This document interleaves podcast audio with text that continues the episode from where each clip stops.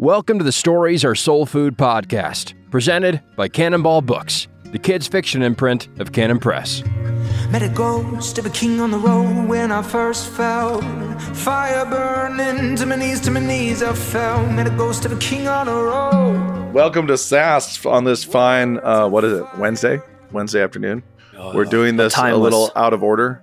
Yeah. Um, last week I was gone.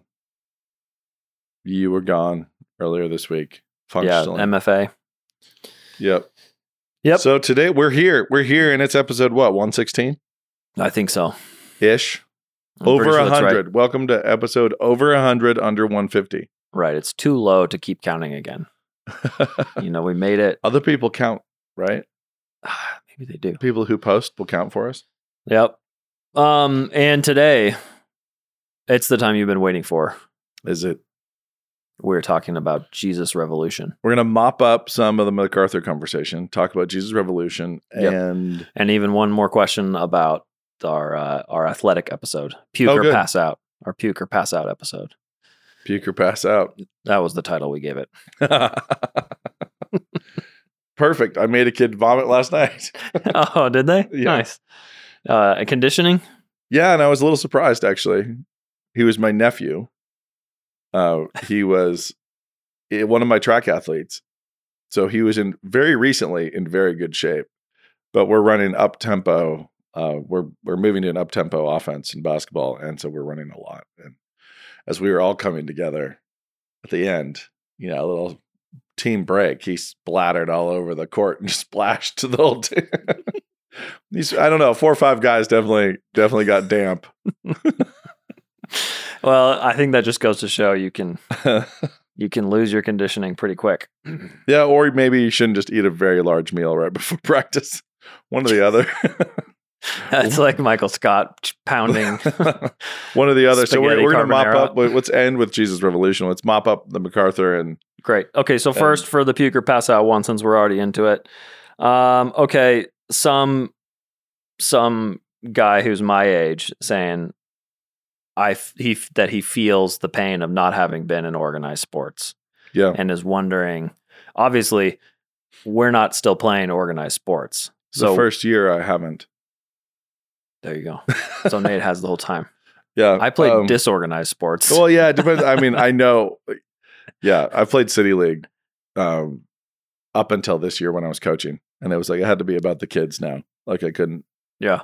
So I his question that- I couldn't just fit that in, and he- just couldn't be a priority. how does he work on that the uh what do you what do you describe it as? The negative balance he feels that he has that he is thinking oh man i never got pushed in that particular direction.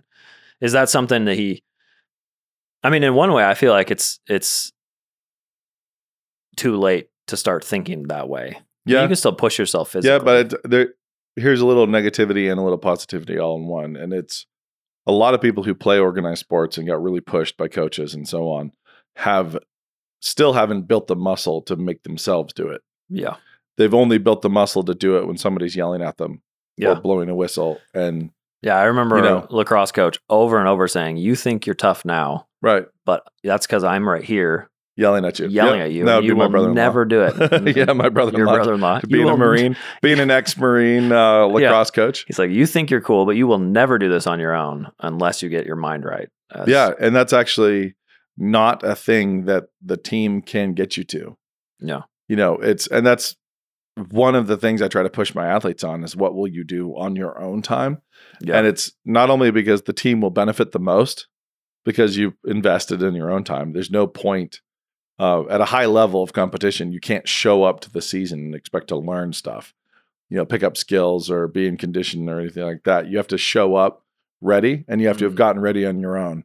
And the one of the reasons why I push that is just pragmatically it improves the team, but in terms of lifelong lessons, it's somebody has to go do it in a gym by themselves when no one's watching.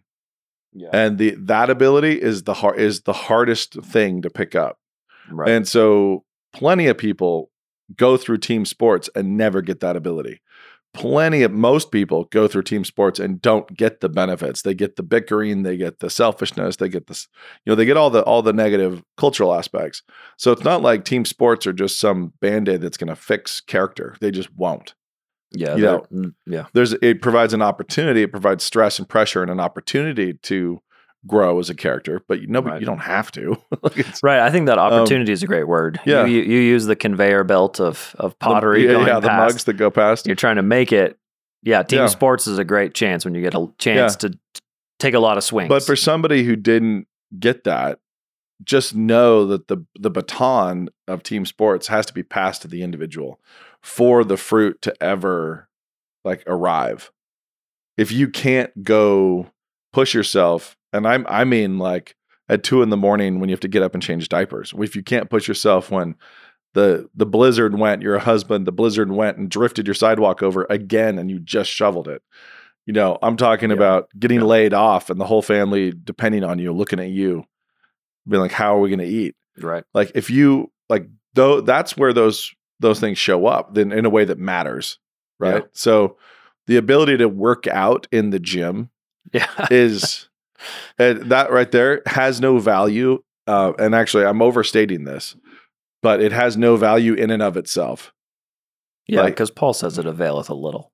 yeah right So it has a little Yeah. value. so but the the point is it has value in that it equips you for the moments that that matter right. that moment doesn't matter except for the fact that you're practicing to flake or practicing to follow through later. You know, so it does avail a, little. I don't I don't disagree with the apostle. Uh, but of itself, for its own sake, Right. it doesn't it doesn't have value for its own sake. It has value for all of the other aspects of life that that matter. So if somebody didn't get team sports, they can be like, "Man, I wish I'd gotten team sports," and I get that. Mhm. You know, I feel that completely. But you can still step in and pick up where team sports would leave off, which is just the ability to make yourself go past your own threshold, Right. to make yourself keep going when your when your body says, "Hey, I'm done now," yeah. and saying, "Nope, I'm actually gonna, I'm, I'm gonna go." Yeah. And it doesn't much matter what that is. It can be chopping wood. It doesn't have to be. Or you know- how, how many guys ran a lot during practices and have never never done it again? You know, never done something Yeah. physical like that again. Yeah, and even when they do, they don't do it the way they did it in practices. They go jogging. Yeah. they go jog mileage or they do something that's slow and steady and you settle in. They don't do sprint circuits that make them vomit. Or they okay, I haven't done that. yeah, or they actually toggle into, you know, CrossFit culture, CrossFit community, you know, gym culture. I'm a gym bro now. And they get into that and they think it has value for itself, for its own sake. And it doesn't have value for its own sake. Right. Like it's it's supposed to make you the, the value is making you more sacrificial, making you capable of of driving yourself into places where self-preservation has no voice. yeah. You know, that self that Yep. self-preservation, that's that's it. You're training yourself to um to be able to throw away self-preservation and to sacrifice yourself. Right. That's that's it. And, it's really interesting that our gym bro culture is about the self because it's goes yeah, it's Instagram. exactly. So it's peacocks. Yeah. So you see guys who want to be strong, and that's great. They want they want to maximize. They want they want to be good stewards. Want to maximize what God's given them. Yeah. Or they just enjoy it, and that's fine. Yeah. It's fine. I mean, sometimes you got to lift a fridge, and if you Yeah. do it well, that's much better than if you got to call five guys to help you. Yeah, exactly. So there's no there's nothing wrong with enjoying lifting, enjoying working out. There's nothing wrong with that. There's nothing wrong with doing it for strength. There's nothing wrong with doing it for recreation. yeah, and we all But- coach because we f- Right. think kids should. Yeah, but it's there is something wrong with doing it for vanity, doing it for the Yeah. for the you know your plumage, your your peacocking, and guys who are peacocking are getting no benefit. It's it's actually it's kind of exactly like uh, praying on a street corner. You know, we can just look at them and say, "You have your reward. You have flexed in front of the mirror Mm, in the gym. yeah. You have your reward. That's it. It peaked right there. Yeah. I mean, looking back, I'm remembering one of my buddies, A sign of things going poorly was that starting to post selfies of himself after working out. And you can kind of watch. As soon as that happens, you're like, okay, who's this about? Right. And you start, and then you see the doubling down that happens. It's not that Yeah. you can't post a selfie of yourself, but that doubling down on selfie posting, I think there you see where they're getting their reward and where the Yep, interest is coming it. from. It's the it's the compound Yep. interest is on the attention and on themselves, not on the the muscles. And the and the gnarliest physical experiences I've ever had all happened with one or no witnesses. you know, it's like you know, it's like there was one there's one time roofing my house, the tar paper tore underneath me. I was on the peak and I just went into a baseball slide down over a brick patio and it was a it was a two story drop. It was going to be something. And the mm. sh- the sheeting was off and I successfully got two fingers in a truss and swung off the edge. like actually I was I was no one saw it. Yeah, I was like up and then slam back down to the wall and climb back up. And I was no, I was not roped off. And OSHA, and then- OSHA and then that not listen to our adrenaline, that adrenaline level, and then the soreness and the strain. Like I, I, I pulled stuff in my fingers, and my forearm, and it just, you know, it's like okay, that was. And I sat up there being like, man, like, like whoa. Um, but it's the the thing is now it it would the response would be selfie, like guys, so gnarly. Almost just you know everybody, Yeah, I think. you know, like yeah, join me, won't you? I just had a moment. Um, you know, it's that'd be cool. I would listen to the, the, that. so I can't. I guess I can't totally complain. instead I had a conversation with God. yeah, Let's just say there was there was a prayer of thanksgiving Right. offered up there with my kids down. along with the question. my kids were downstairs and my wife was making lunch and just like I'm really glad I'm still here. This Just- is I wonder why. You know, you're asking God now. Why? Let's figure out the lesson now, so that I don't have to do this again. yeah. yeah, no, that's a common prayer in my life. uh, but it it is all this to say is when you when you exit a team sport or something like that, you've been given a lot of experience and sensation and things you can use or not use.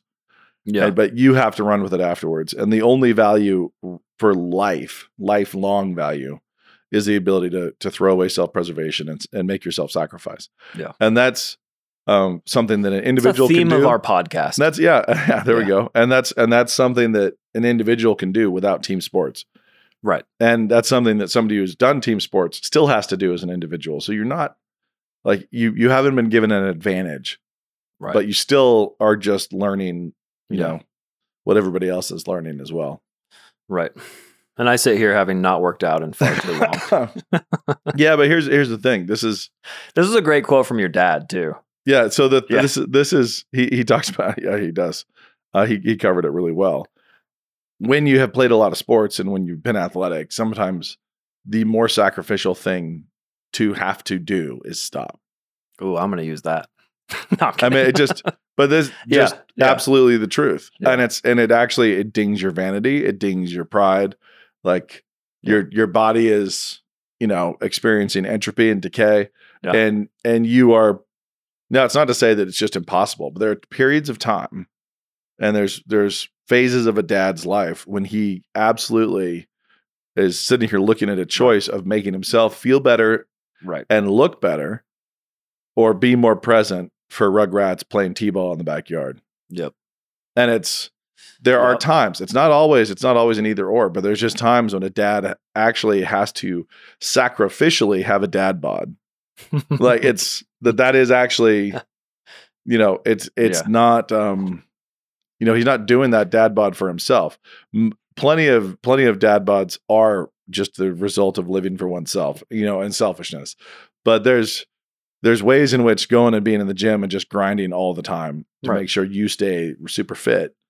There's there's ways in which that can be really un, unhealthy and self-centered. But honestly, and I'll I'll just put a bow on it this way. We are humans and we're capable of screwing up every single way we Yeah, go. If you aren't if you aren't exercising, it can be laziness and everything else. If you are, it can be vanity and self-absorption. We're capable of turning any virtue into a vice really Right. quickly. Right. Um, so to say, yeah, I, I am sacrificing by being here with my kids and not Yeah. lifting. That's super easy to say when the harder thing would be to go, you know, like go exercise. We're Yeah. capable of I mean, we can. Basically- yeah. we're we're dudes, we're sons of Adam, and we're capable of screwing Yeah. this up no matter which way we go. Yeah. So- it's funny. Paul says, So just don't exercise, screw it up. godliness with contentment is great gain. You know that one works. Can't screw up that one. Because I could say, man, if I put in the same amount of time I'm putting into coaching, if I put that into my own fitness, I would be in so much better condition. but here's the thing: if I wasn't coaching, I wouldn't. I would I would put it into writing and reading. Yeah. Um, you know, it's like it would it would be mental. So I could say it's yeah, I'm sacrificing for the children, but the truth is, Imagine how cut I would be. yeah, just if if I was cut. and that's and that's kind of how it works. But hey, I've got weights outside my office now, so no excuses. You're right. Hashtag. Something something I can look at Yeah. and say, "Hey, weights," as I walk into my office. Okay. Next question. Couple Yeah. questions about our MacArthur yeah, Gospel of Winning episode, which was phenomenal. which was phenomenal. I'm pretty sure it was good. yeah. Um, so this is from a mom saying she was wondering how we thought about honoring fathers and understanding proper authority fits into uh, our MacArthur discussion. And she's she's saying, I think because as she's saying, as a mom, I hear you saying not be an easy person to like like don't be the person who fits in perfectly. And here's that uh just just you know how how do i adjust to that and have my son not be an easy person to fit in but also is still someone who like how do they interact with the dad how do they interact with authority so i guess she's hearing us say be difficult teach your son to be Yeah. a person who's got edges and still balance with a kid that you want to be around okay, this is. I'm, I'm wondering what we talked about. right i think mostly it came from we had the discussion about school and how Yeah. easy why boys are often institutionally not friendly Yep. girls are institutionally friendly how does that how does that jive and we were saying yeah that's good you don't want to n- that tendency in a boy to not be institutionally friendly is something you should nurture rather than something you should quash Yeah, but it's the. uh or maybe we need to just cl- re-clarify that whole episode No, I think it was perfect. I, I I remember it not at all, so it must have been perfect. Um, I I would say that if I understand the question correctly, the the goal is to teach boys to be respectful and to have self control. And actually, I do remember this. I remember you jumping up and down on that. Um, self control is absolutely essential. Without it, you're done. You're destroyed. yeah But you don't want, uh, you don't want adolescent children to. It's okay if a toddler is worried. Hey, if I get out of my bed and sneak out of my room, if they have fear of dad, Yeah. like that's fine. yeah But you don't want a 15 year old to have fear of dad. You don't want a 16 year old to have fear of dad. You want them to have respect for dad. And why do they, res- and ideally, dad is respectable. You know, that's the ideal situation. It's easy to respect dad. But ultimately, we give people respect because we fear God, and that's it. You know, we we control ourselves and we honor our fathers and our mothers because we fear God. Yeah. Not because we fear them. Hmm you know when we honor the government it's not out of fear. You know the the ruling authorities it's it's uh because we feel well it is out of fear but only for That's god. rightly ordered authority. yeah it's only Yeah. only for god and god wants me to be submissive here so i am submissive here. Because like all all submission is ultimately to god. This goes this is incidentally this is in marriage too so a a woman who's following her husband's leadership is not doing so because he's so magnificent. She's Yeah. doing so because to do so honors her father in heaven. Like Yeah. and that it's god's desire and he says i will bless it. Here's the cheat code. Like do this and i will bless you. And um and so you're you're doing that out of obedience to god. You're not you're not doing it out of some uh you know fear of his anger or frustration or anything like that if it's a healthy relationship. Yeah. So with with boys especially you want them to be intelligent strategic fearless but they have to have a bridle on uh, that they have access to. You know they have to be able to self-govern self-regulate. They have to have that self-control. Uh, and i think this this comes from and it can be instilled by parents one of two ways and i think the the bad way is whenever moms especially but dads do it too whenever whenever humans do it whenever moms try to discipline based on how the behavior made them feel. Is horrible. Mm, You know, yeah. Like Yep. this is and i've i see this all the time. Yeah. You know this just pains me this hurts me this grieves me like don't you know how this makes my life hard you tore up my daffodils. That took me all saturday afternoon. I'm upset because it causes me Mm. uh, more work. Instead of like seeing the opportunity to pull the weeds in this little kid you know and work for this little kid's sake actually sit down and and run scenarios and what happened how how this happened and get the discipline rightly ordered and completely away from your own hurt feelings and your own emotions. Because what you actually taught the kid is that in a situation of stress, I look to my own feelings Yep. to regulate. and and the thing to worry about is how mom feels not Right. what is god's standard and how do i honor god and so showing your kids how you honor god with your self-control yeah. is i mean that's the most important thing so when they do the thing that should infuriate you and yet you have the like you have the brakes you have the bridle on your own emotions and you are not infuriated. Mm. like you're able to address the situation having completely removed the variable of your own emotional reaction. Like how you are emotionally reacting to the situation is irrelevant to the Yeah. whole thing. Now that's really hard to do but that is the that is the best way. So if you want them to have self-control you have self-control and you don't ever put your emotions in authority over them like Yeah. ever Mm, Uh, That's great. because if you do, you're showing them that they're an authority over you as well. And why wouldn't they have their emotions, you know, in authority? How they they'll they'll start to pattern their behavior with siblings and friends the same way, governing, regulating, controlling people via hurt feelings and emotional reactions and and so on. So it's really important that parents have that self-control, that teachers have that self-control, that administrators have that self-control, that they control themselves. They are never sitting down being stern and upset with somebody. You have upset me, and so you're in trouble. Mm. Like, you know, Yeah. it's like Yeah. this is uh you know, I had a my uh, kid flicked some water through the back of a tent at a track meet. Uh this like you know, not a lot of water, but walking by the back of a track meet tent, flicked it between two panels and hit some, you know, opposing athlete with some drops of water.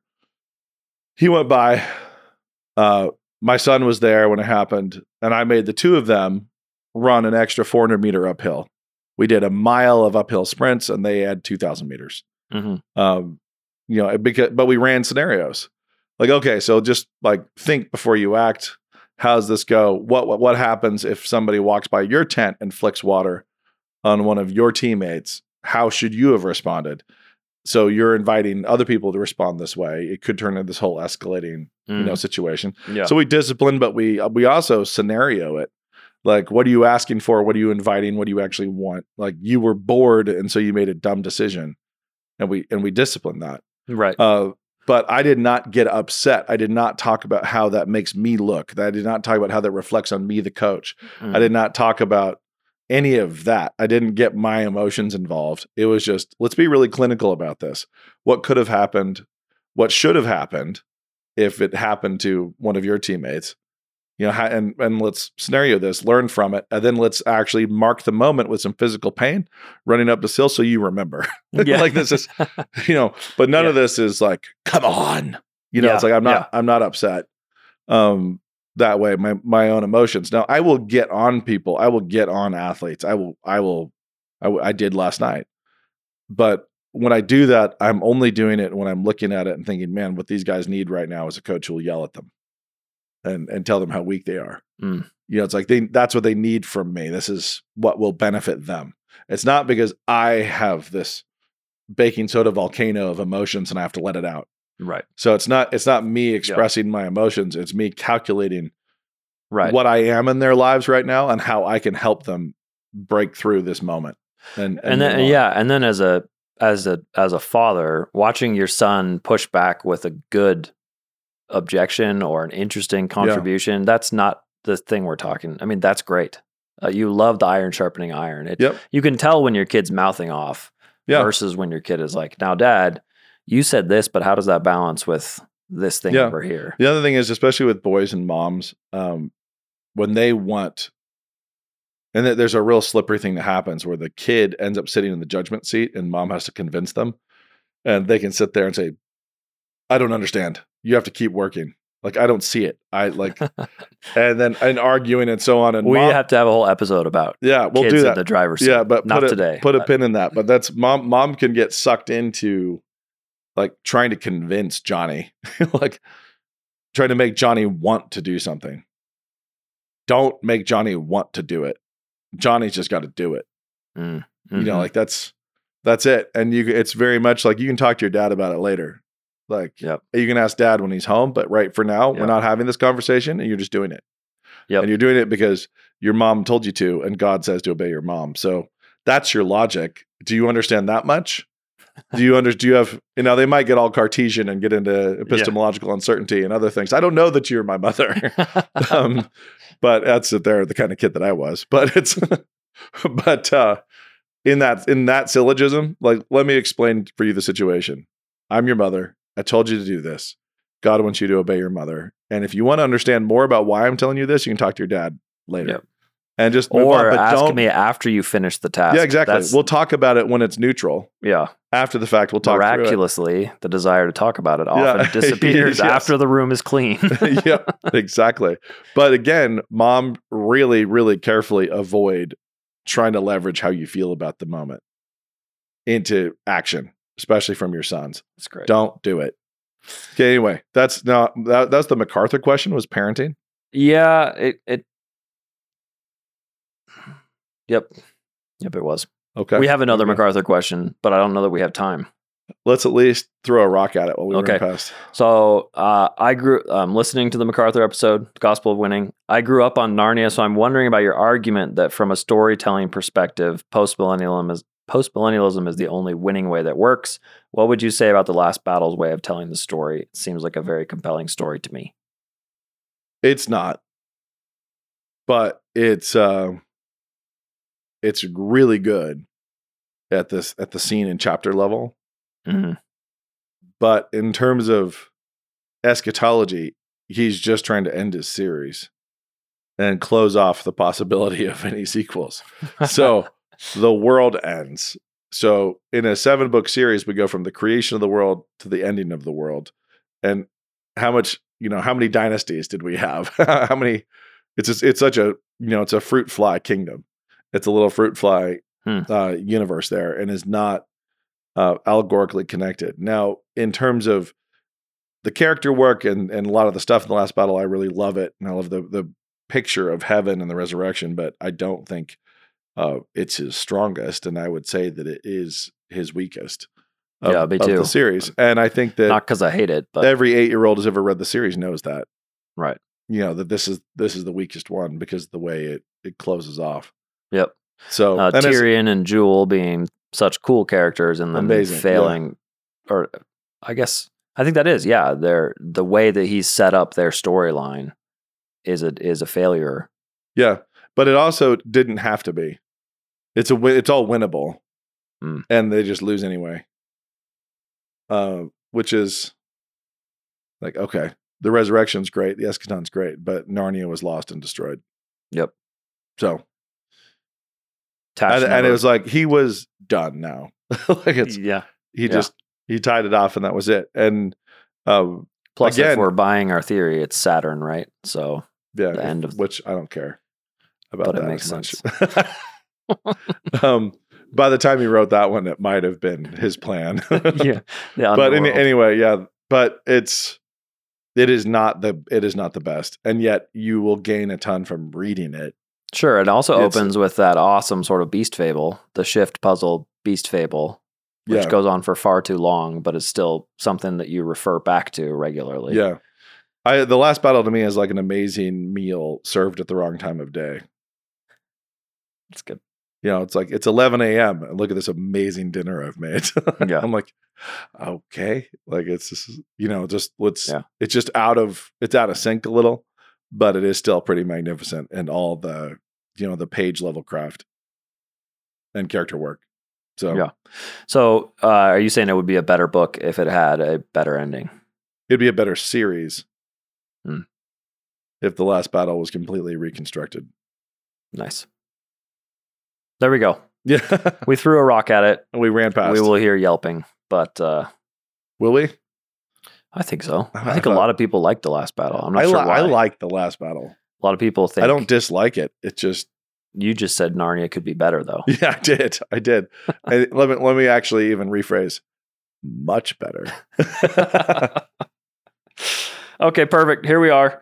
You guys have been waiting long and patiently Yeah. for a, a lamp on. but I've not been long and patient on this. I've been impatient. I've been impatient and scoldy. Nate has gone above and beyond to try and make this episode, and yet, similar to Narnia, it ends in failure. Although not because we're about to have the episode now. Yeah, yeah, no, we're succeeding. I just wanted to have John Irwin on to talk about it, and John Irwin is, um, well, John. What should I say about you? He's flaked on me incredibly on this one. There you go, John. I, let's say he's difficult to motivate to appear on this podcast. no, I think the motivation has been there. It's just that he's got other things to do every time we've had him scheduled. Then, You know, like this, it's just the nature of it. He's shooting a lot of aliens. He's in that really intense part of the video game where the aliens are all coming out Hmm. from every corner. So when we pencil in the podcast and he's like, Yes, I'll do it. I'll do it. And we do it, you know, we schedule him like five, six times. Hmm. Every time it it comes, the moment comes, there's some alien trying to trying to squeeze Yeah. the life out of him that he has to deal with. So Yeah. so I can't really hold it against him, but Well, we can. I'm gonna I'm going to. Hmm. You may perhaps you shouldn't. I'm, I'm gonna tell him at least he he owes me somehow. But we can we are freer to talk about it now. And Right. and I want to what I wanted to really emphasize is the the need to assess things uh, based on their uh, their highest and best use and and what their intention is, like what they exist for. And so it's it's interesting to talk about Jesus Revolution in terms of faith film. Yeah. Like it, this is a faith film in the faith market. And what is a faith film? What makes a like we all kind of know, but what makes it a faith film? What makes it not a faith film? yeah. And the craft of this one is really interesting because Jesus Revolution is incredibly slow Yep. and yet pulls you right in and you you know you ride along in this really interesting moment in time and get to see the weirdness of the whole you know the whole moment and then also to kind of realize that it never it changed our country and then didn't stop it's not like it all went away Yeah. You know all these churches all these large churches are are the downstream fruit of this moment including our own you know Yeah. and it's uh I just went to the memorial today of a guy who was, Yeah. you know, Larry Cernick was doing these, the Yep. Jesus Revolution thing in Oregon. Yep. he was a pastor at one of these. And so it's interesting to, Yep. to be in that story still. Yeah, we're still here. And, you know, uh, our church was in a body shop. You know, you go in, the, the deacons or who probably didn't have any deacons, the guys who got there first would hose the floor down. There'd be frogs going in the corners of this big place. And we had church in the body shop. Um, and we'd have church in the park. We'd have church wherever. You know, the pastor pieced out one week and my dad was stuck up front with a guitar, you know, having led the music. And that's how my father became a pastor, is because the pastor bolted and Yeah. in classic zero structure chaos of the Jesus People movement. And the next Sunday, nobody else was up front. So my dad just had to preach because he was still up there with the guitar. And he kept trying to find other guys to do it and uh, failed to find anybody else to do it and is still the pastor of that church, which is now birthed a denomination. You know, Yeah. it's um, you know, it's, it's it's kind of remarkable or helped birth. It was, you know, I think I think it's well, I can say birthed. It birthed the denomination. We're talking um, about churches birthing. So yeah, you know, it's um, and then and then the, the educational movement that came out of that, everything else, the schooling that I received, that everybody who's done any classical Christian education received, that all came out of the work in that one body shop, hippie church. And so it is really interesting to see this moment in time uh, told really well and patiently, but in a you know in a in a very forward moving. It's not like it stagnates. It moves forward and it carries you really well through the film, but it's not in a rush. You know, it Yeah. it does it it does it patiently, and it's definitely kind of Malick informed. You know, in terms of what Terrence Malick does in Tree of Life and other things, where you know trying to create uh, mood and impressions with really, uh, you know, weirdly lit or gauzy or you know blown out shots or or things like that. Non also non-realistic, like his baptism scene. You know, where all of a sudden we pop to a different Yeah, place and time. yeah. Um, Yeah. that felt very Malick as well. It's it's impressionistic in Yeah. what it's trying to do, but it's impressionistic realism and and sticks closer to realism than Malick does. right.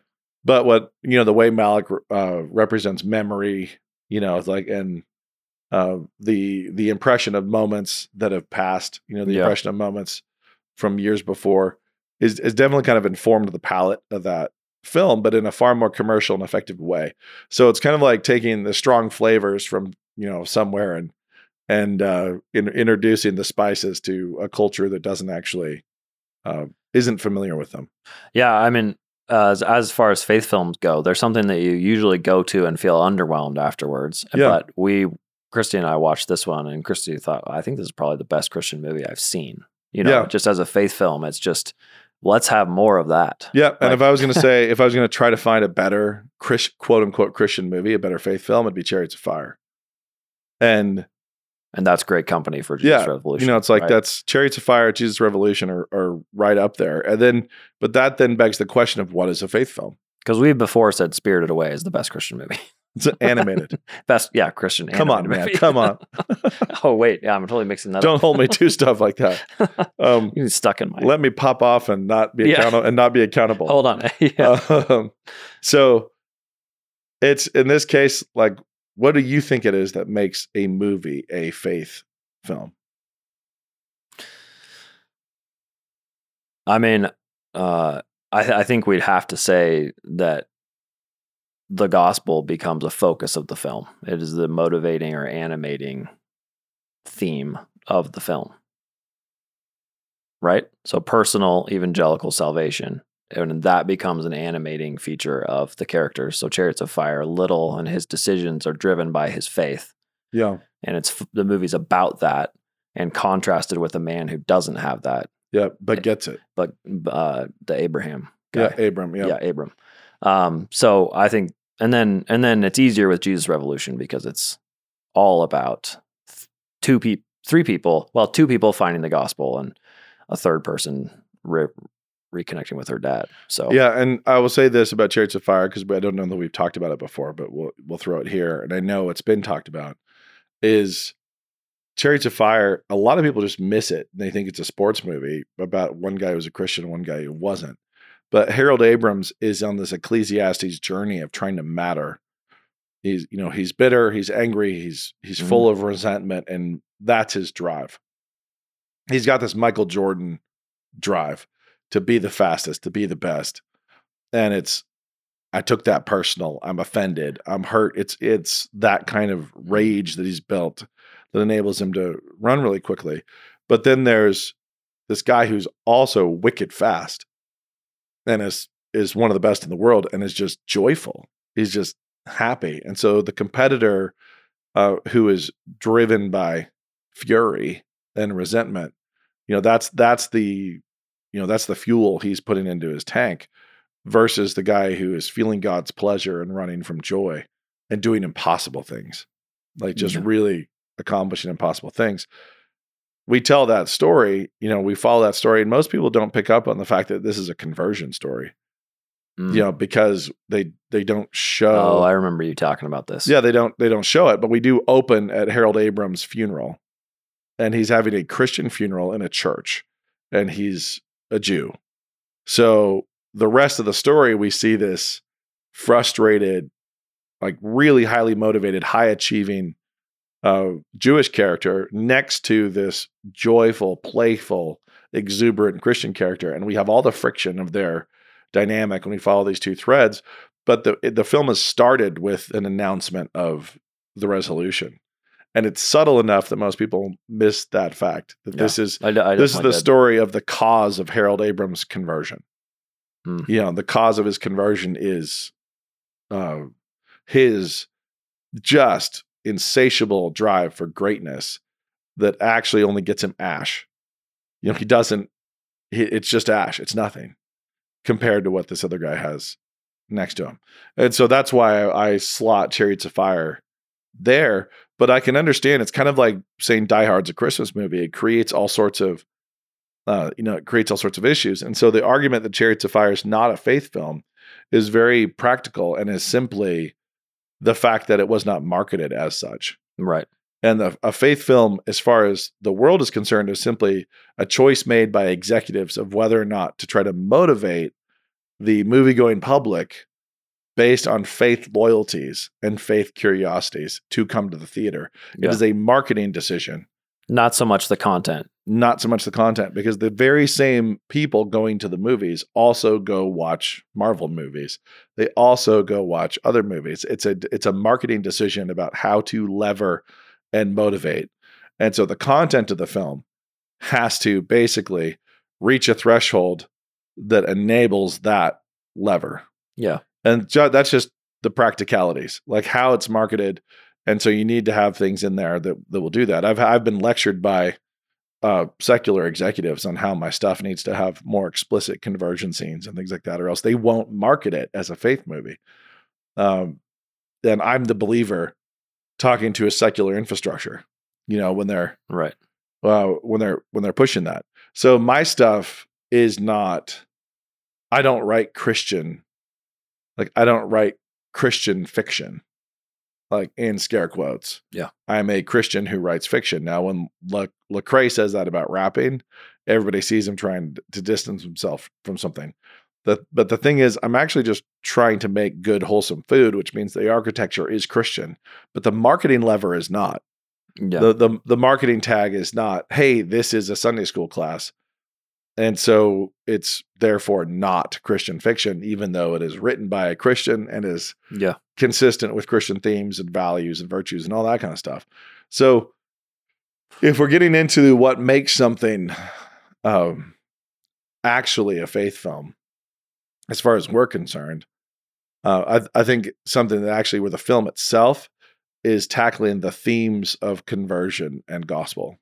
Hmm and and so it's kind of like I, I recently had a conversation with a CEO of a of a well of a streamer uh, about this exact thing, and I my comment was that if you're trying to feed the faith market, just realize that communion is great, but every meal doesn't have to be communion. In fact, there's three a day for the rest of the week that aren't communion.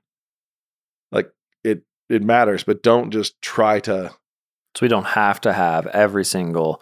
That's why I, when I was an- trying to answer your question, evangelical feels like the answer. Does the movie feel evangelical? That like Yeah. good news coming to repentance, and they well, don't but, but even there, if the movie if the movie feels evangelical, or if the movie itself has the agenda of evangelism, that's actually all that's deep in the faith market, right? Yeah, okay. By the time you're trying to evangelize or whatever, but if you're actually if the movie itself and the way screenplays work is very early on in in the movie, there's going to be a statement, a theme, normally, and that theme is debated and explored, and it's debated and explored like throughout if the movie itself is an exploration and discussion, you know, debating themes of, uh, you know, Christian theology, conversion, regeneration, the gospel, Mhm. you know, God's work, you know, in this world, then I think you have a faith film.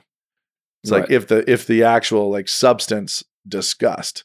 And so Jesus Revolution is is really a question of the, is this for me? Is this for everyone? Is this what is the gospel? What does it do? Uh, and but it's it's also an exploration of a moment in history, a moment in time. Yeah. But that moment in time was defined by this, uh, you know, this amazing revival moment that was kind of out of control and unruly and weird, Mhm. um, unbathed and and uh, yeah, a little bit strung out. so I, I really enjoyed the film and I thought it was really, really well made because it was honest in its exploration of what the gospel did in this moment. It wasn't a rah rah pep rally. Mhm. You know, it actually, you know, explored messiness and brokenness Yeah. Um, but still represented the, you know, the new birth as as the solution. You know, it wasn't trying to be secular in its perspective, but it also was was honest right. um, in its exploration Didn't and, have really well fake- crafted. Yeah, the fake gloss that sometimes you have of where all the good characters are super good and all the bad characters are bad, and we keep those sidelines the whole way through. Yeah. I, I like the realism there. I mean, it also made sense why it was so popular, as it is the story of three different kids getting back together with their parents, and Yeah. the parents don't come out looking terrible, and neither do the kids. yeah, the, the the parents were broken. right. You know, the parents were broken in different ways. The kids were broken in different ways, and there's And these it the different restorations. Yeah, and it gets restored at the end, which I can see why uh, people heading into this are expecting, us- you know, uh, what's her name, the uh? Ca- Kathy's Kathy's dad. You know, you're expecting. No, no, sorry, that's the mom. Oh, now I'm mixing my names up. It's been too long. Yeah, no, Kathy, Kathy and her dad. Yeah. So uh, Greg's Greg's girlfriend. Um, you expect the dad to be kind of a paper cutout, like, "Hey, stay away from my daughter. I want you to, you know, and Yep. just a real loser." But it turns out there actually is a little depth they try to explore behind him. and he was probably the least explored of the of the parent Right. figures, but Correct. but still, um, still great. I just remember know, being surprised because I'm so used to that Disney trope Yep. of the dad who Rah. you're like you're And yeah. Why are you I'll, visiting these I'll concerts? show you. right. Yeah. You know, and then you realize, oh, he's worried about his daughter overdosing. rightly. Rightly Yeah. worried. Yeah, he's rightly worried. right. Um, and it's, you know, I, I think the film was fantastic, but there's no there's no question of it being a faith film. Right. And I think that a faith film is a, you know, we already talked about genre, but I think a faith film hitting the threshold of faith film, it tends to be one of the cheapest and worst genres. Yeah. It tends to be bad because all you're trying to do is hit a threshold that enables you to lever the Yeah. devo- the devoted base.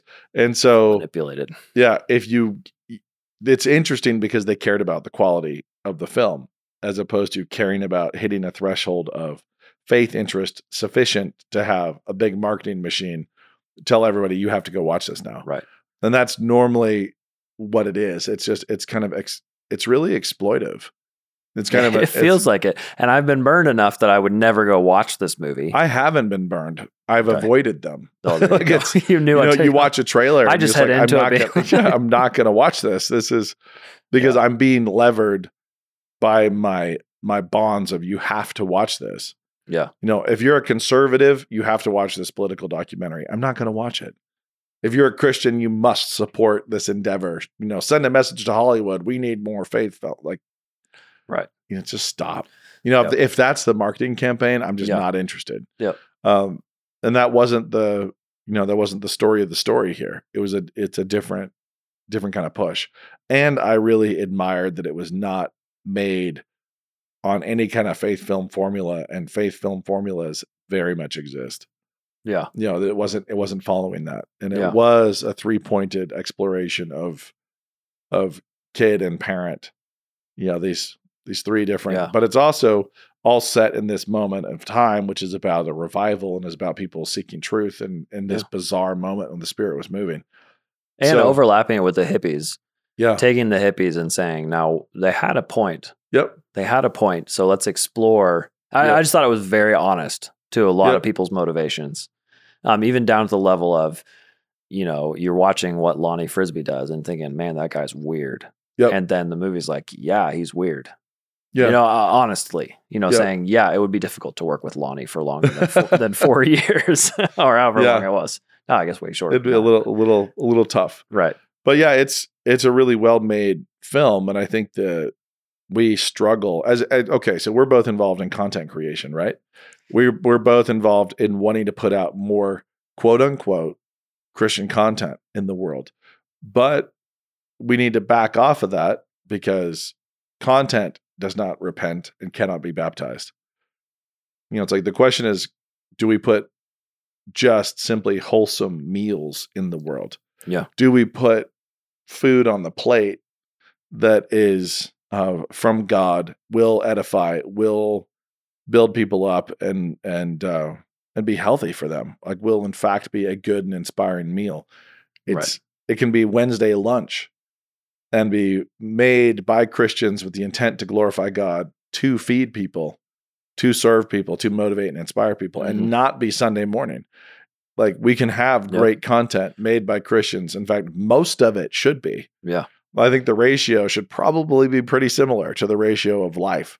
Now I know I've I've got friends who are busily going to mass every single day, you know, and I I understand the theological underpinnings for why they get pulled into that need.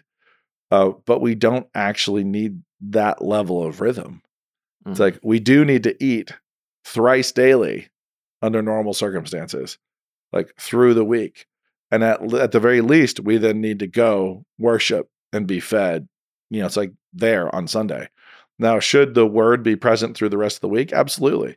We should be Christians all week, living out our faith Right. all week. But I can tell you a fantasy story about, you know, it could be 100 cupboards or whatever, about this boy lost in the cupboards in this battle with ancient evil and everything else.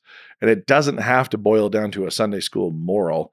It just has Right. to be built on truth, goodness, and beauty in a way that actually imitates right. what God does. People are used to Canon Press publishing Christian content, but when you move into our fiction, it's not faith fiction. Yeah. I think we maybe have one or two that you'd count. I don't even know that we do. Like, do we? What? What would you say? I guess is- Kill the Dragon is the only one I'm thinking of. Yeah, but that's that's kind of allegorical. right. So you I don't know. know that it, yeah, yeah. And so we've actually had a lot of people up, not upset, but questioning, hey, why does this movie or why does this book not do the faith thing? Why Right. isn't there a conversion? And Well, I know you have. I've had, I've I've had in customer service emails defended Nate's books before. Yeah, it's actually it's funny because out in the world when I was you know gallivanting around promoting books with Random House, there's this weird mix of getting attacked for being too Christian and getting attacked for not being Christian. Hmm. Like I've had the hard fundies really get upset at me and come after me and try to boycott me because it, my books aren't quote unquote Christian enough. Uh, and then I've had the left run really strong campaigns to try to get me canceled before cancellation was even a thing.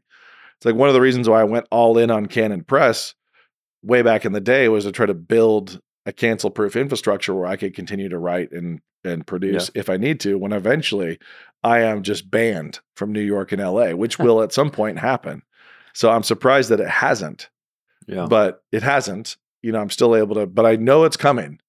I know it's coming. And I knew it was coming from very early, probably 2008, 2009, when when people were campaigning to get Random House to drop me for being an evangelical. They didn't explain it even any more than that. You know, Wow. and there there are other wild slanders, but that was it. That was the only thing they needed me to not be was evangelical. Um, and it's so I'm it's it's interesting to say like why isn't this communion every time I hand somebody a chocolate chip cookie? That's like well because you know what God made the world a little broader than that, and he, this is fantastic. Like he he invented these flavors for us to discover and and offer kids with milk. you know, it's like this is um you know when you when you perfectly reverse sear a, a you know a tri-tip or something like that and then somebody looks at you and says but is this communion the it's like- only answer is to like shove it yeah it's into like their mouth, like like no it's not but you have to but taste it. but all of this goodness all truth goodness and beauty is downstream from and and imitative of Yeah. uh, our our Father in heaven and everything He made, and is all blessed and and even possible uh, through Christ. So and com- what communion has become is if is this spiritually healthy? yeah, And at that point, the answer is yeah. yeah, exactly. Is this is this spiritually good for? Is this good for? And put it this way: Is this good for the whole man? Is this good Right. mind, body, soul? Yes. Because he made it. You know. Yeah. Is this is this good across the board? Is this true? Is this good? Is this beautiful? Is what you should be asking when people are serving a, a normal meal of Mhm. of uh, narrative inspiration, you know, a narrative meal. And I actually think it's really important that families eat together, break bread together, but it's but it's also important that they do that with their narrative meals. So you want to have families sit down and break bread together when they're consuming soul food, stories are soul food, but you also just as much as when they're they're sitting down having Saturday night dinner together Right. commune. Like it is, you can commune without being in communion. You are still one body and you're still eating together, breaking bread together, thanking God together, questioning what you're what you're seeing, asking what it's saying and is it true, engaging, getting stronger, and using these meals to be improved and to grow. Mhm. And so why do we tell fantasy stories? Why do we you know publish fiction at all uh, because we're a restaurant and that's you know what restaurants do. We're not just a christian GNC selling vitamins and, and protein powders to very specifically Yeah. uh, address faults and failings. We do that too. There's a lot of direct practical christian teaching. There's a lot of direct instruction. There's a lot of sunday school. But there has to be more than that. There has to be just meals and the breaking of bread as well. Okay, so applying that to Jesus Re- Revolution, do you think the animating? I was I was looking at the movie. Do you think the animating feature or animating theme of that movie is an exploration of can you do whatever you want? Because it seems like both, you know, it's like structure. It's rigor versus freedom. It's the hippie versus the square, but applied to religion, right? Isn't that kind of the tension the movie opens with? because we have Chuck in his church and he has a number who are not willing for the hippies. And then the hip Yeah. Lonnie also is on the other side. So Lonnie wants there to be absolutely no right restriction. So in that sense, it's another one that is hard to balance or a, a tension that can't be fully resolved. So I, th- I think the way it, it works is you have people coming from different places, and those people uh, reject and accept. You know, they Okay. You know from from different places they reject and accept the answer, and so there's hippies who reject the answer. They they throw off uh, the the squareness of society, Hmm. but then are just in chaos of drugs and sex and everything else Right. and they Okay. reject the truth, having created a vacuum from removing old idols in their lives. They still don't find the right answer, and they move into chaos. So you have people coming from from there, and then you have people like the Joel Courtney character, who's his little military cadet outfit, and he's Yeah. coming from uh, a, a kind of an interesting journey of familial chaos into arbitrary order and rigidity to try to re- you know address that and then he's taking that all off and becoming a hippie and that doesn't give him the answer either so he he moves you know kind of around the world until he actually embraces the true you know the true answer. And you see that coming from different places. You see you know father daughter relationship that's broken father daughter relationship that looks like a stereotype but turns out to be a legitimate concern. You've got you're you're bouncing around and everybody's coming past the answer. So it's like you think about the truth sitting at a crossroads and there's roads Mm. you know it's a, it's a big spaghetti intersection of all these different roads and people coming from different directions. And the truth is sitting there and some people get there find it embrace it others just continue on and yeah. others are shouting at people on other roads, yeah. You know, being like, hey, you can't yep. come and to the yeah there's all sorts of competitiveness and there's there's uh proclamation and so on and you've got lonnie pushing too far and continuing on and and bringing in too much and you know and you've got all that kind of tension.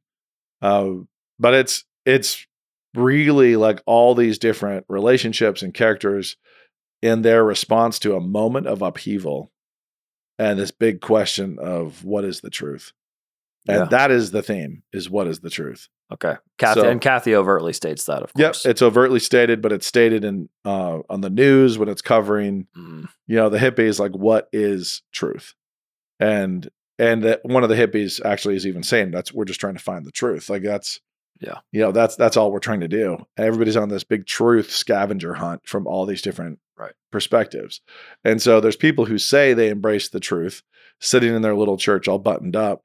And when it rolls in, they head out. They don't want anything to do with it Mhm. uh, because it's messier than they they would like. You know, there's there's all these different reactions to the truth, Mhm. and different people trying to handle it and manage it. You Right. know, possess it, be it, uh, and so there's unhealthy reactions and healthy reactions, and it's and it's all in response to that that question. The Greg character is interesting. So this is, I guess, the movie's. Uh, he wrote the book, right? So Greg Laurie Yeah. wrote his own story that the movie then came from, and watching him be handed a pastorate at 19 or whatever it is, you know, to me as a, an uptight Reformed Yeah. Presbyterian, I'm going to be like, I don't think that's great, but I, I don't know. I went back two centuries, century and a half, and realized Spurgeon was handed his pastorate Yep. at 19. And I was reading through a, collection of the Vic, late Victorian poets, and a lot of them like Christian poets were Yeah. becoming pastors at that age.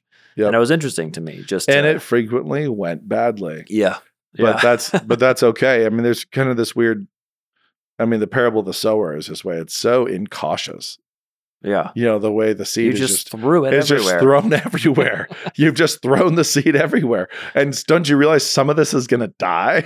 you know, some Yeah. of this isn't going to work. yeah. Some of this is going to be shallow soil. Like, Yeah. yes, absolutely. But throw that seed everywhere. And then and then I think Chuck when he you know, when he got burned by Lonnie and then pushed said Greg, you know, yeah, pulled him out and then realized he was doing that.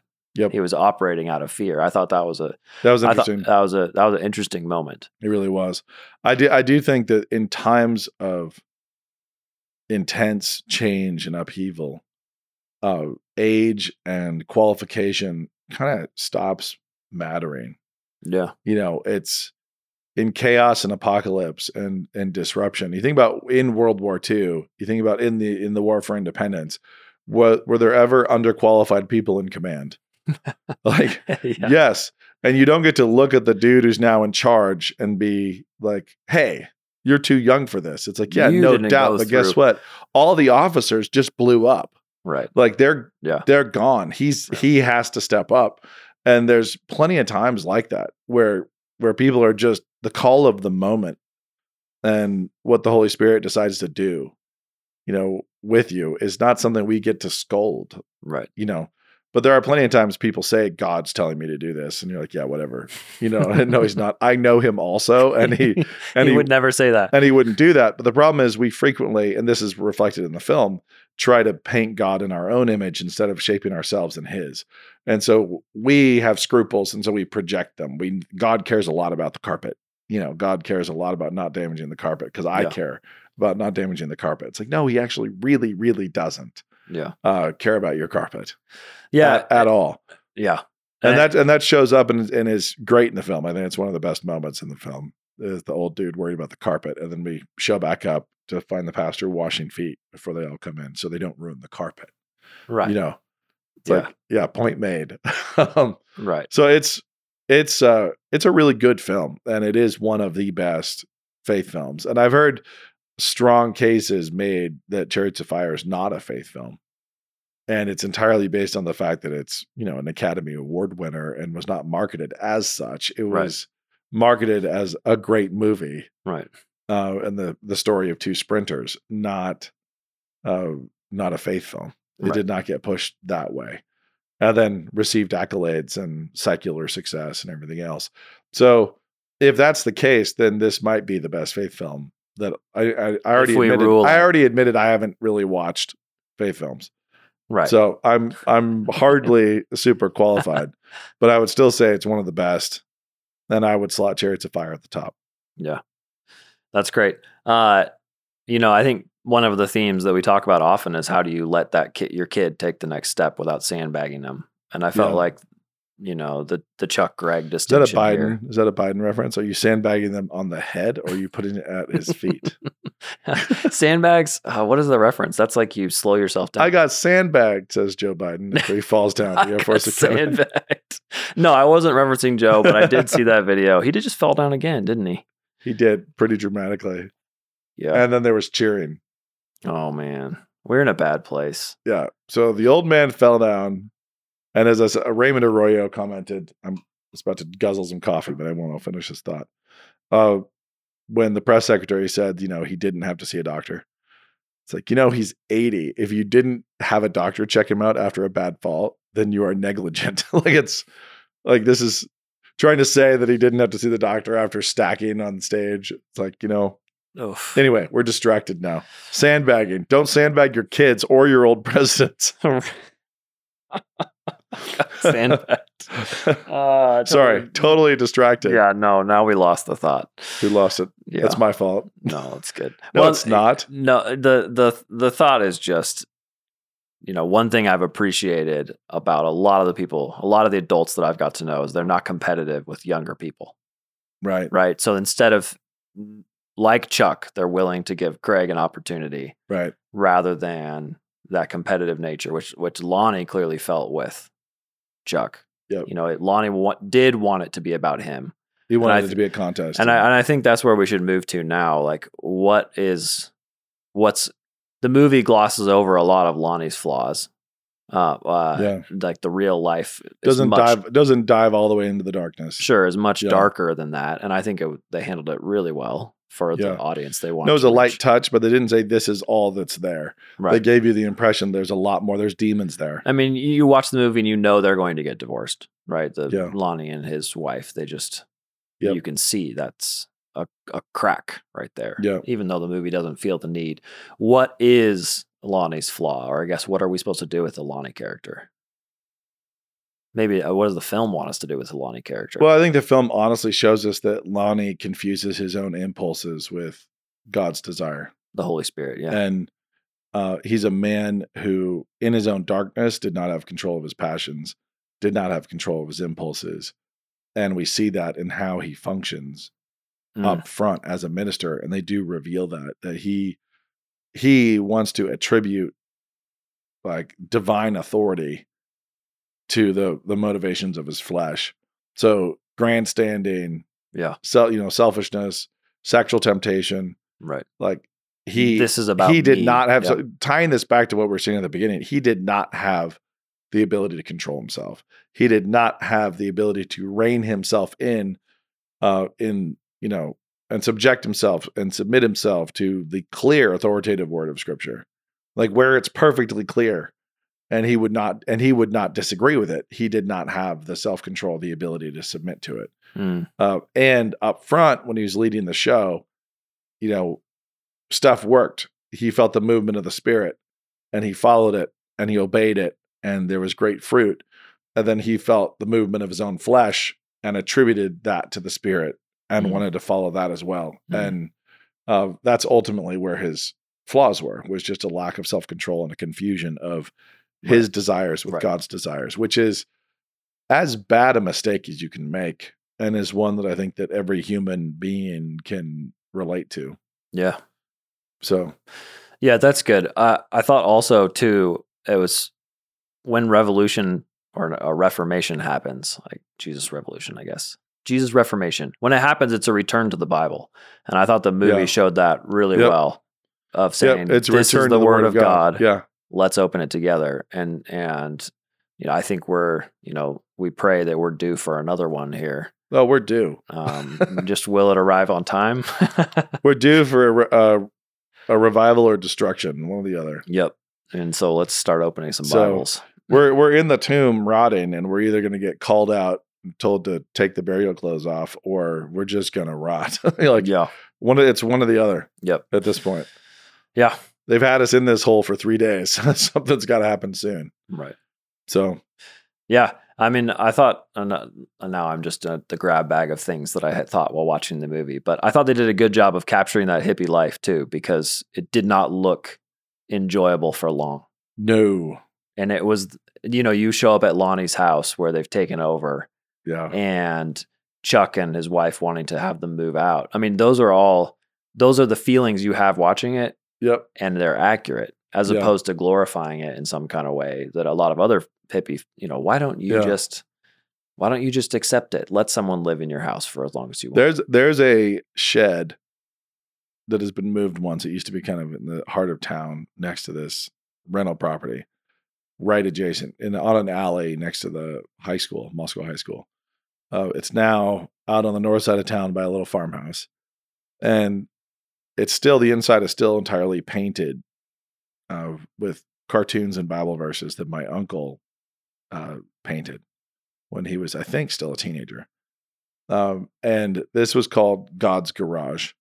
Mm. And there's all these, you know, punk kids in the 70s who were trying to smoke on campus, and the and the school was saying that they couldn't, and they had to go off campus to smoke. And so my grandfather told them, all these high school kids, you can smoke in my garage. Mm. And I'm sure all the other parents really appreciated this, but he's like, yeah, the smoking lounge is my garage. So you won't get busted for being underage smoking on the sidewalk, and you won't get busted for smoking on the school campus. You can go to Jim Wilson's uh, garage off his alley and smoke.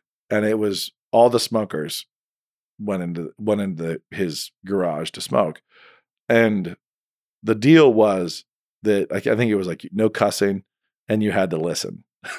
and it's like, so he just you know hit the smoker's brakes, and my uncle painted the inside, and there's a very real there's a very real way in which that was the beginning in our town.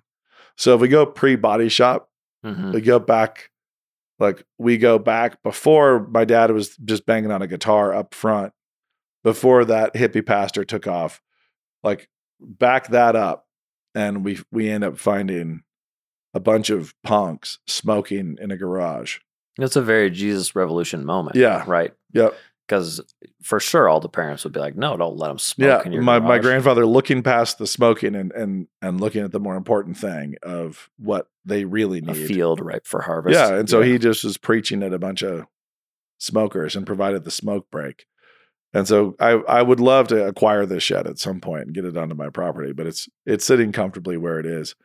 And and we took a camera in not too many years ago and and documented on the inside of it, but it's uh it's weird that that's kind of like there's that that first congregation, the first group really getting preached to. There's a bunch of high school kids smoking illegally in my grandfather's garage. Mhm. and that kind of messiness, you know, that is is uh historically the way God has operated. yeah. You know, it's never tidy. You know, it's it's always like something fermenting. So uh, here, here's here's this. We can end with this.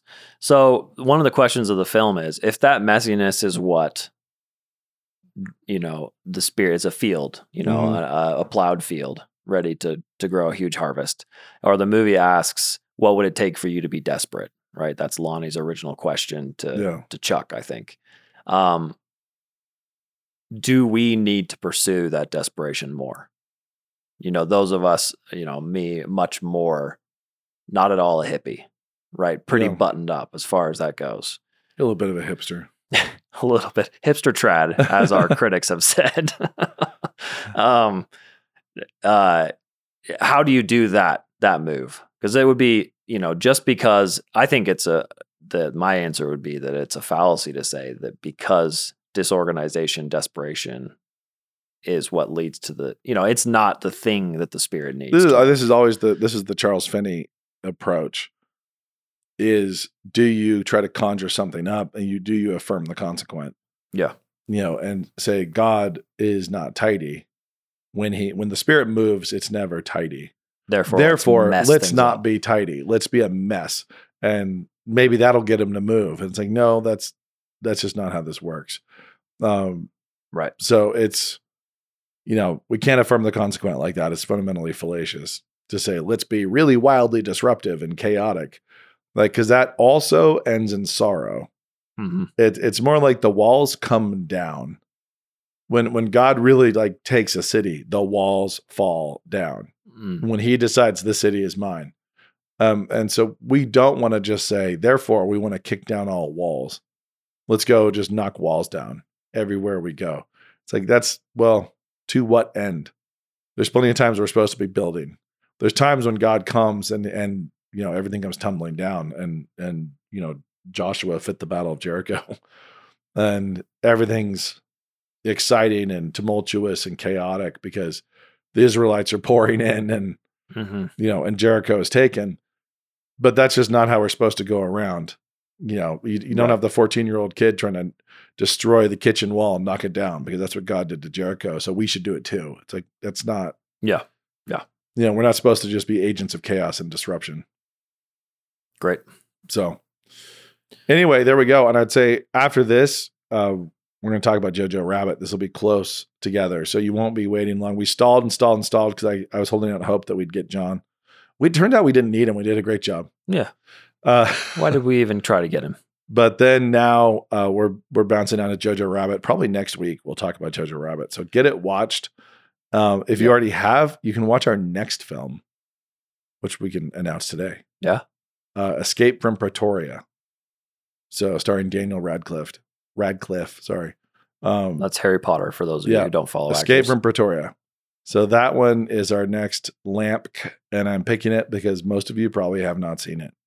Yep. and it's uh, well, we'll talk about it. We'll talk through it. Yeah. More advice next time. Yeah, that one and Escape from Pretoria does not need filters. So there you go. Yeah, I don't think I don't think you'll find it filtered. Um, it's it's uh, it's great. It's it's a great great little film. I'm looking forward to talking about it. There we go. You know that now is the time when I like to thank you for being a SASF listener and also show you something cool that we've been working at uh, at Canon Press. And what I'm holding right now, if you can, or if you're only listening in audio, you won't be able to see this. You'll have to listen to the sound. But if you're watching on Canon Plus and if you're a subscriber, you can see I'm holding a Christ is Lord box. Go to christislord.com to see why we're trying to put up a billboard that says Christ is Lord in your area and why that's making certain sad sections of the internet very upset. Of course, it's true. And so we got some fun stuff inside. Again, if you're just listening, hear the wonderful sounds. We got stickers. We got bumper stickers. We have, yeah, they say Christ is Lord too. We've got a wartime songbook. But of course, the most important part of this box is the Mere Christendom book, which I have to say is one of the most pretty books you're going to see. Check out that foil on the cover, the elegant cross on it, and of course, a signature from Douglas Wilson. What is Mere Christendom? Well, basically, it's the declaration of the book that Christ conquered the West the first time, and this is how he's going to do it again. So, ChristIsLord.com, buy the book, check out the billboards, and enjoy.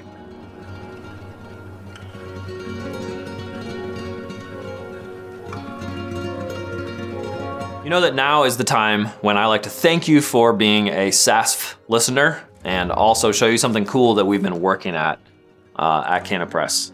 And what I'm holding right now, if you can, or if you're only listening in audio, you won't be able to see this. You'll have to listen to the sound. But if you're watching on Canon Plus and if you're a subscriber, you can see I'm holding a Christ is Lord box. Go to christislord.com to see why we're trying to put up a billboard that says Christ is Lord in your area and why that's making certain sad sections of the internet very upset.